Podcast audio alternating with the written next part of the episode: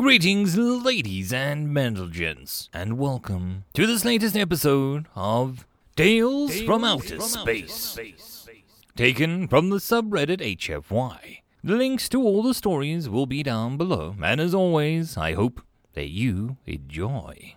And if you do, please consider subscribing. Story number one Terran for Terra. Deep inside a large asteroid, our hive is hibernating, slowly traveling through the vast expanse of the interstellar space directly at our target. It took time to accomplish such a hazardous endeavor, but we have evolved to do so. Over countless generations, our instincts are finely tuned to the point that mistakes were out of the equation. We were perfect, world conquering organisms our biologically tailored solar sails encompassing our mother asteroid moved us forward. It often got damaged, but uh, we always regenerated. Our goal to consume, to spread, to grow, to satisfy our hunger. Months after entering the system, we knew that this was a turning point for our hive. Our senses now fully set on the third planet from the star we ourselves slowly waking from thousands upon thousands of years of slumber. Never before had we witnessed such a prize, littered with precious biomass, enough to easily construct billions of hives and launch them across the galaxy. Gradually, our mother asteroid is redirected towards our target. The giant biological sheets were unfurled, reflecting the light of the sun and slowly aligning our trajectory with the planet. The closer we got, the stronger our hunger. Most of the hive now fully awake. Instinctively, we are rushing for the most fertile part of the planet, an area obviously dense in plant life, usually easy to consume and digest with likely no significant opposition by the native apex predators, Amazon rainforest. That was our hive's reasoning, Planets which offer an abundance of biomass are always, without exception, crawling with weak life forms, a natural byproduct of evolving on a garden world where evolution never pushed the life to an extreme. Unlike the void of space, where scarce resources were omnipresent reality. Our hunger now reaching a climax as the violent and hellish atmosphere entry awakes something primal in our hyper-tuned instincts we are now plowing through the atmosphere, the ground ever closer. Mother asteroid is falling apart, bit by bit, as it is supposed to be. Elaborate biological parachutes slow our descent. Thus, we will be able to spread the elements of our hive throughout a larger fertile area, as to consume it faster. To swarm the area of its biomass, few parts of the mother asteroid did slam into the surface, unleashing minimal destruction, nothing out of the ordinary. Our hive has landed. To consume is to survive. Instantly, we see ourselves surrounded by gigantic elements made of biomass like that which our hive has never recorded. But luckily, they are a completely unmovable form of life, relying on photosynthesis to survive. Extremely similar to many plants that we've seen, Yet, uh, we've never expected to find such large ones on the planet with this level of gravity. Their outer shells are no match for our sharp tentacles. They stand no chance as we start adapting and consuming them in all directions. We stay alert, sending scouts into the search for apex predators of this world. Yet nothing we face seems to be our match. Few larger reptiles prove individually strong, but can't possibly oppose our hive intellect. Dissecting one sample after another and examining their molecular structure, we find no signs of extreme biological organs necessary for the development of any known form of hive mind, only some intricate carbon based chemistry. Other biological threats in form of countless viruses and bacteria had found their way into our collective, contaminating individual drones, yet failing to overpower the adaptability of such incursions. Still, they indeed presented an extreme threat. Increasing amount of high Mind's intellect was derailed by combating microbiology of this biomass-rich world. This, in turn, seriously slowed down the rate of consumption of the surrounding resources in the first few days. Surprisingly, it soon turned into an unexpected advantage. By observing and abundant examples of life around us, the hive discovered new ways to consume, new ways to construct the next subsequent generation of drones and warrior forms, the new applications of chemistry which were to optimize to our collective. After that, our growth seemed unstoppable. All unmovable life forms were at our mercy, while others which could fly, run, or swim tried to escape. We cared little for the order in which we consumed them. The rampaging through the area, nothing there opposed our hunger. The only thing left was to grow and consume. Due to such a docile environment, our hive slowed the production of the warrior forms, as there seems to be no need for them, our regular drones being more than capable of taking anything they face. Yet, um, the situation soon switched on us. Their forward scouts quickly discovered what could only be described as a product of intellect, obvious signs of architecture which seemed to be omnipresent in some areas, coupled with organized agricultural and domesticated animals.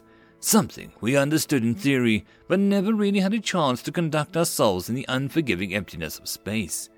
All that indicating only one possible solution an intelligent species was inhabiting this planet.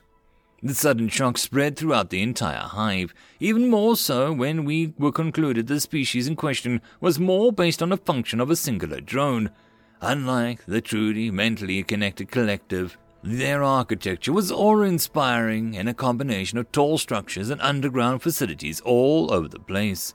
In truth, we ourselves were able to build higher and far more massive constructions, but only in the emptiness of space, where gravity wasn't a factor. Here on this planet, we could only just dig deep, very deep indeed. What little we found about them initially did indicate that they had a rigid hierarchy of some elements of hive mentality. To us, that explained most of their intelligence, but they were different. Unlike us, their minds were not connected. Instead, they used rather primitive methods of communication, and the worst thing was that they were everywhere around us, Vast areas of land were completely under their control. Some were sparsely populated, others littered with dense populations. To make it worse, many members of their species moved all around, and avoiding detection by them was no small task. Luckily, they seemed to be unaware and ignorant of our presence for the time being, what in turn gave us a crucial opportunity to be the first ones to strike. Carefully, we started building our numbers, organizing our deployment around the most heavily inhabited areas, and avoided any contact possible until the odds were in our favor. The seriousness of the situation was such that we felt reluctant to even try and capture a few of the drones. After all, if they had some form of communication by which they could broadcast the information far faster than the primitive biology indicated, we would face an organized attack.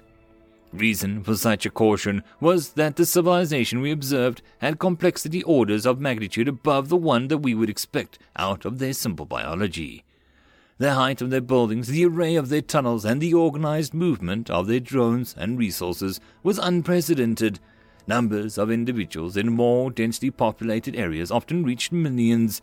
The logical conclusion was that this species rules the planet, and its total population easily numbers in the many billions. Likely, even far more, depending on conditions and the rest of the planet. Yet they were not truly organized like us, not truly united. We even saw an individual of the same species fighting amongst themselves in the crudest of manners, an unexpected side effect of lack of a natural hive mind. The fact that they were able to function at all was inexplicable. Nevertheless, there was no doubt about their intelligence, ability to bend the nature to their will, modifying their environment, constructing shelters and bridges, etc. However, this simple biology played a straight up to our advantage. Their eyesight, senses of echo-biological echolocation, and magnetic-based orientation were practically non-existent when compared to ours allowing our scouts to observe them with ease, extracting vast amounts of data in our opposition. Instead of precise echobiological electrical locators, they had evolved hearing organs which relied on vibrations of gases in the atmosphere to collect information of their surroundings, something space based life like us truly did not require. The hearing was a waste of sensory organs in every sense, absolutely inferior. Our locators worked perfectly, regardless of obstacle or medium by which information propagated, detecting minute electrical signals every life form emitted, while theirs was useless in water and ours had no such problem and offered us a significantly longer range. It was also extremely obvious our warrior forms were superior in every regard. Few times their body mass, dozens of razor sharp tentacles, rapidly faster and much more agile, they absolutely incomparable in terms of fighting reflexes, reaction time, etc. The hive mind concluded most of the enemy drones could not stand a chance. Still, it did seem the enemy had a type of warrior caste of its own. Yet, biologically speaking, there was quite a little difference between the native warrior form and the regular drones. They were on average bigger and taller, but that was mostly it. What was somewhat unexpected, yet was seen as a welcome news not prepared to risk our survival without a good of the understanding of the enemy as we could have, we delayed our attack as long as realistically possible, fully aware that once we strike, the element of surprise would no longer be on our side, and the enemy, which possessed the obvious intellect, would practically instantly reorganize and strike back. At least, such was our experience when fighting other hives. By the time we felt confident to strike, our numbers had grown so much that it was becoming a problem to hide all our warrior forms. The biggest advantage is that they could effectively hibernate and wait in place without the need to bring them biomass for consumption or any other forms of supply. Hivemind reasoned that we would have a significant advantage while fighting in the area filled with dense plant based life forms, or in areas where the soil could be easily dug through. However, once the fighting spills to the heavily populated areas, the sheer number of defensible choke points we could face was a forced direct consequence of their native architecture would likely not bode well for us, as our larger warrior forms would likely find it hard to maneuver and swarm the opposition inside their architectural constructs.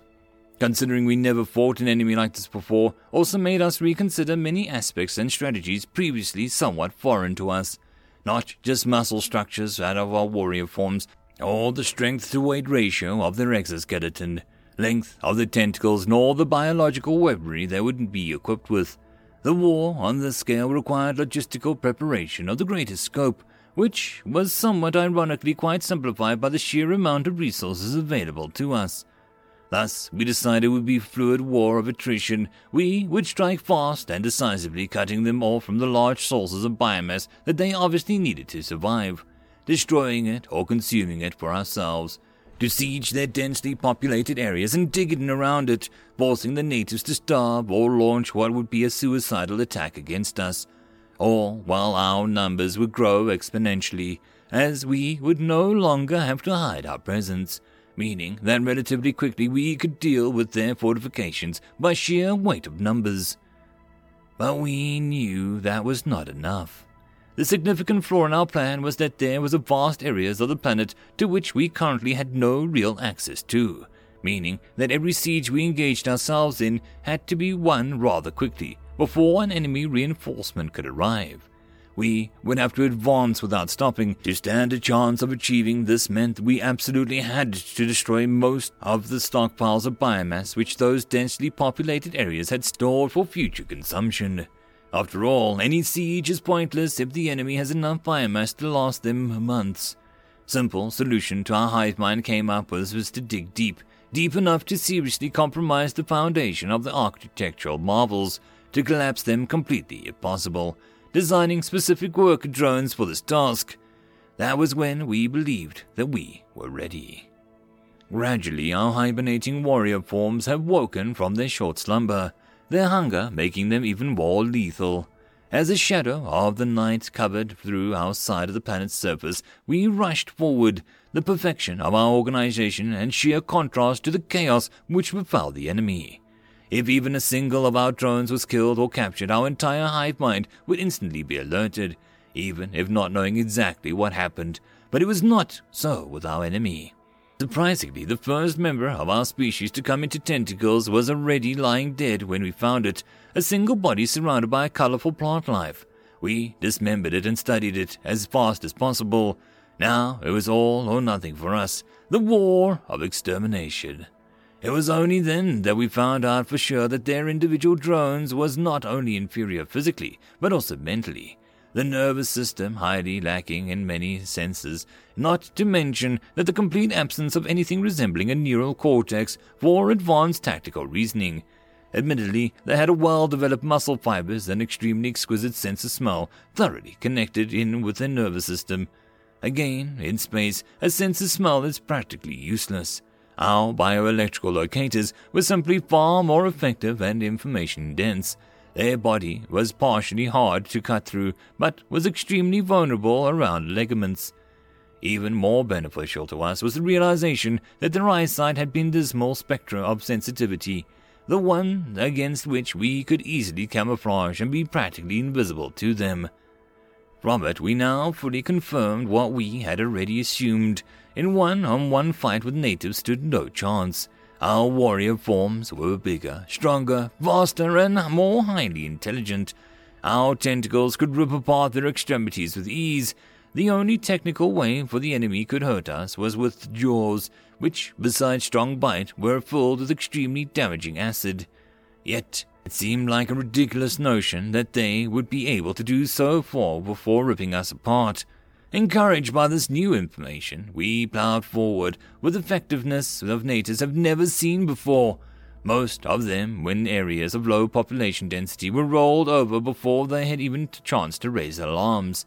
Stealth was not something foreign to the hive mind, which fought others like itself the others, which were able to instantly alert every single drone if they figured out they were under attack. Our sudden, overwhelming success made us reckless, our superiority ignorant to what we were facing. When first our warrior form suddenly fell, their nervous systems completely unresponsive, the hive mind disregarded it as accidental as coordinating such a large swarm simultaneously did pose a level of potently lethal neural stress that we did not experience previously.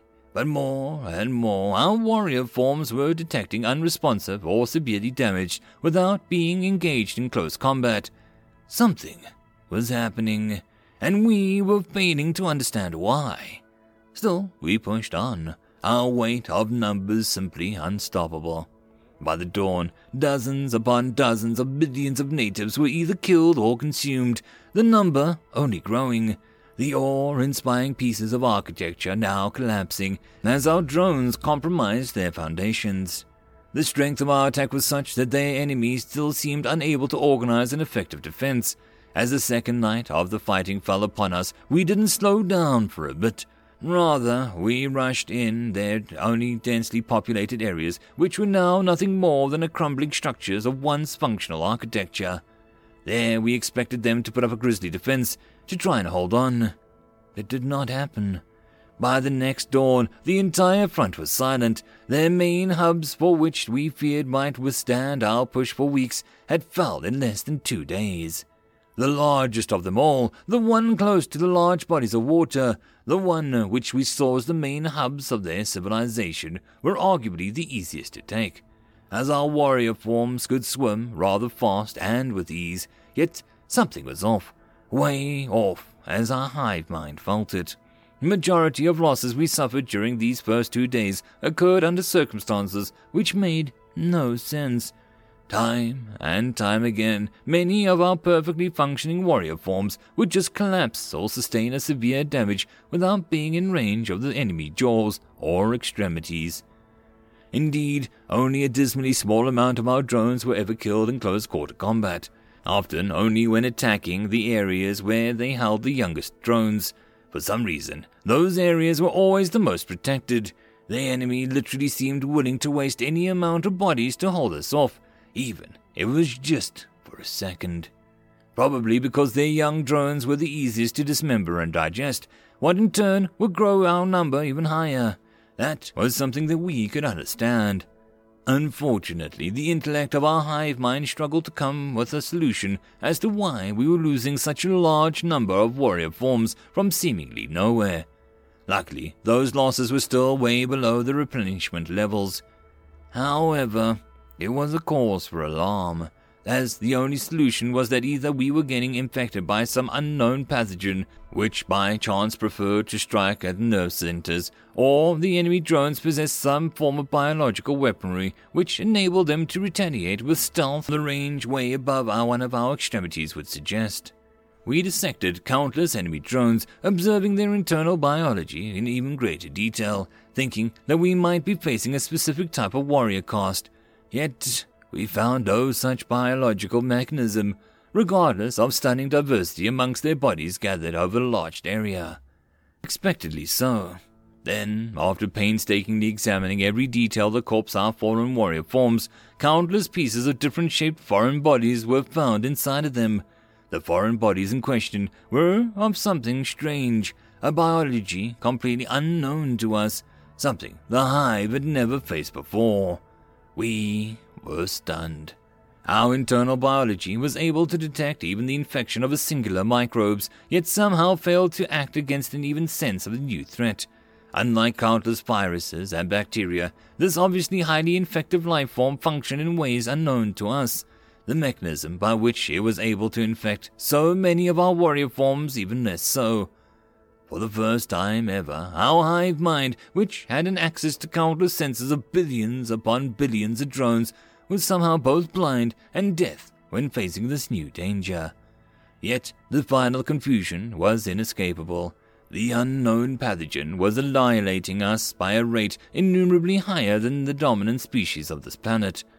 More detailed observations discovered the pathogen in question often prefers to infect softer body parts like tentacles or inner organs where it causes more severe damage, but does far less so to the exoskeleton. We had to find a way to contain it before it fully spread, thus consuming our fallen and their biomass was no longer an option, something which we knew would temporarily devastate our growth numbers. Still, we had plenty of other sources to draw biomass from, and such drastic measures would only need to be implemented until we developed an immune system capable of dealing with it. For now, we were only able to urgently re evolve our biology so that it was able to detect when a foreign body enters the organism of any warrior form, confident that the full working immune system would be developed in a matter of weeks at worst. Following days of intensity of our attacks rose significantly, tactically deciding to send any infected warrior forms to immediate suicide attacks as to more effectively contain the outbreak, even if the infection was only detected inside a single tentacle. Our highest preferred method is to force the drones to violently quickly remutate their body chemistry into a highly volatile substance which would then detonate the neural command. Somewhat problematically, a number of warrior forms would die before the infection could even be detected, while many others would suffer significant neural damage more moments before noticing said pathogen. Yet, through experimentation, we were able to significantly delay the otherwise horrifying stunning progress of the disease in its individual drones by thickening the exoskeleton around the main nerve centers. By the end of week one, we held a firm control over a vast expanse of fertile area, our numbers still slowly growing, regardless of the most deadly pathogen our hive had ever witnessed. Worryingly, though, we were not a step closer to evolving an effective immune system. Nothing we tried worked, and the situation only grew worse. Then, due to our constant effort to understand the said pathogen, we were unexpectedly able to locate some of it in the outside body parts of our enemies, it was as if they were purposely carrying it just so that they could infect us. Yet, it wasn't in deformed state as it would naturally be inside of our warrior caste. We found an enemy drones that was shaped differently, somehow symmetrically. We could not understand the biological composition yet. It was too alien. We should struggled as never before. Yet, all was not lost. We were still advancing on every front, swarming the enemy. Our warrior forms too superior, too stealthy to lose. Our position, population was now fully overrun, almost no survivors left. Until it happened. Until that happened. It was as if we were re entering the atmosphere, unprotected by thick layers of Mother Asteroid. The heat from above consumed us as millions every second. Horror, unseen, unwitnessed in our hive's history. It was as if the swarm of asteroids had crashed upon us, Simultaneously, countless drones and warrior forms were burnt to ashes. Rich and large areas of biomass under our control suddenly turned non existent. Many tried to escape the heat, to survive it, yet it was nigh impossible. It was us surrounded, no time to react. Not a single drone could adapt. Rapidly, the chaos of the horror spread and a great heat consumed the one nest after another. A small percentage of us survived, buried deep beneath the ground. In less than a day, our numbers were depleted, survivors and the biomass too sparse to reliably recover in any meaningful time. Utterly crushed by the force unlike any that we understood, the only course of action left was to hide, to avoid detection as much as possible. We knew not how the enemy bested us, but the heat event was too sudden, too destructive to be a coincidence. They had retaliated fully. We had underestimated their individual intelligence. That was for sure. We had to hide. We had to try something. But it was too late. Another heat could consume us at every moment. We had to evacuate. We had to run away from this hellscape. But how? Preparing the volcanic eruption which could launch Carved Mother to the asteroid into orbit without frying us usually took thousands of years. We were trapped. The human side of the story. Sir, you're one of the leading biologists in your field. The young female reporter spoke in truly respectful tone to the man in front of her, and you've seen the first to classify this truly alien life form. The public is speechless. Everyone has been shocked by the events of the last few days. Indeed, uh, so was I. The man spoke with a surprisingly calm voice. It all happened so fast there was too little time to reflect actively. How did you even find yourself there, in the middle of that? The curiosity fully emanating from her voice. Well, the man said, I was on a scientific expedition to the rainforest of Brazil, myself being an expert in myrmecology, a branch of entomology focusing on the study of ants. That is why it was there when the first place. You would hardly find a greater array of such insects anywhere else. The young reporter simply nodded, urging the scientist to continue. So there I was, minding my own project, observing one amazing ant colony when I saw a comet fly over the horizon. I had no idea how close it actually struck, nor was I aware of what I'd witnessed. Of course, the reporter spoke in a rather friendly tone. I bet nobody could have guessed that there were alien life forms present there. I thought exactly, I answered the scientist. Thus, I stayed where I was studying the Amazon ant colony. I am not an astrophysicist or a geologist, after all. Next few days were calm and peaceful most of the time, I was scorching hot, true, but there was no rainfall for the last two weeks. What is unusual for the rainforest, mind you, yet nothing else was out of the ordinary. Yet, what happened next? How did you witness what was now literally called the first contact? The reporter was becoming a little impatient to hear a direct, more personal answer. Well, it just happened. I was observing that ant colony, taking a video footage, as I was recording their behavior, when literally, out of nowhere, a swarm of small, tentacled little bugs rushed all over the ant colony. I was stunned. The entire structure of the colony collapsed. It was a slaughter, basically. They invaded them without mercy. The scientist went on gesturing and describing how shocking all of it was.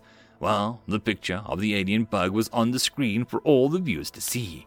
Compared to the ants, it was somewhat larger, as the body consisting of dozens or so tentacles and central structures protected its exoskeleton. The scientist continued.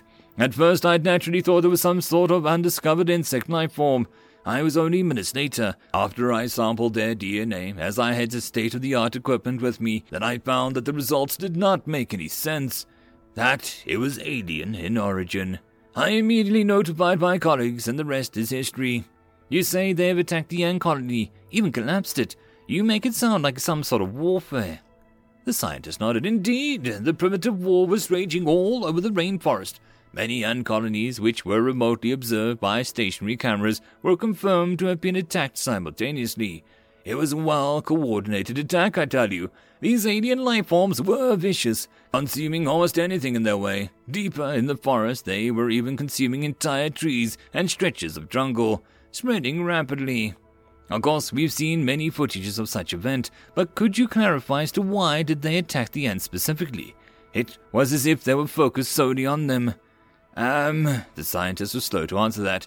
I do not yet have a significant evidence, but I assume they saw them as a threat. This new tentacle bugs, as the population has named them, seem to exhibit an extraordinary level of intelligence. Expectedly, they have seen the ants as opposition. After all, the ants themselves exhibit many aspects of intelligence, like agriculture, domestication of animals, resource management, and even civil construction.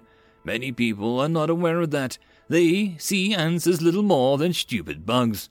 I would advise them to Google it more. However, this tentacle bug did not underestimate them. You claim that they are intelligent alien life form. Well, to some degree, surely. I mean, just look at the tentacle brilliance. The level of coordination attacking an ant colonies all over the rainforest was stunning. Plus, they quickly stopped consuming the bodies of their fallen once the fungal epidemic swept over their population.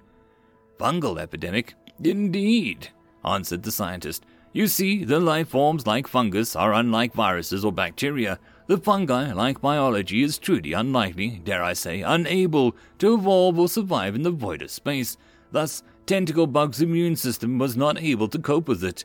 It never faced anything similar, and let me tell you, they have the most astonishing immune system I've ever seen. We will have to do a lot of research on it. But how did they get infected? The type of fungi in question is easy to find in the exoskeleton of ants, but it is mostly harmless to them. Yet the soft tissue parts of the tentacle bugs are like a feast for it. It was unbelievable how fast it spread over to their bodies. The field of epidemiology will have a lot to observe here.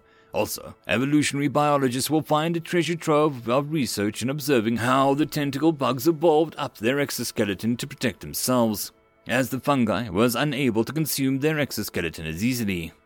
It's quite amazing that you were able to observe it all. Truth be told, it was not alone. Many biology experts in my expedition combined with state of the art research equipment were crucial in this. So, will the terrific forest fire hamper your research efforts? Sadly so, answered the scientist. This unprecedented level and size of the recent fire in this large part due to the high flammability waste products produced by the tentacle bugs. They had littered the floor of the forest with it. However, in our oxygen rich atmosphere, this is highly dangerous. I am not sure if the population will recover, but we will continue to study them as much as possible. So, um, the, the, the excrement is highly combustible. The younger reporter seemed rather surprised by the uncomfortable talk about it. Absolutely. It is basically refined magnesium mixed with a sulfur and traces of a dozen elements. Horrific stuff. Though you might get more details from some of my colleagues who actually are chemists. And even they were surprised. Understandably, the reporter repeated. I'm glad you found some time for this interview. Me too, replied the scientist.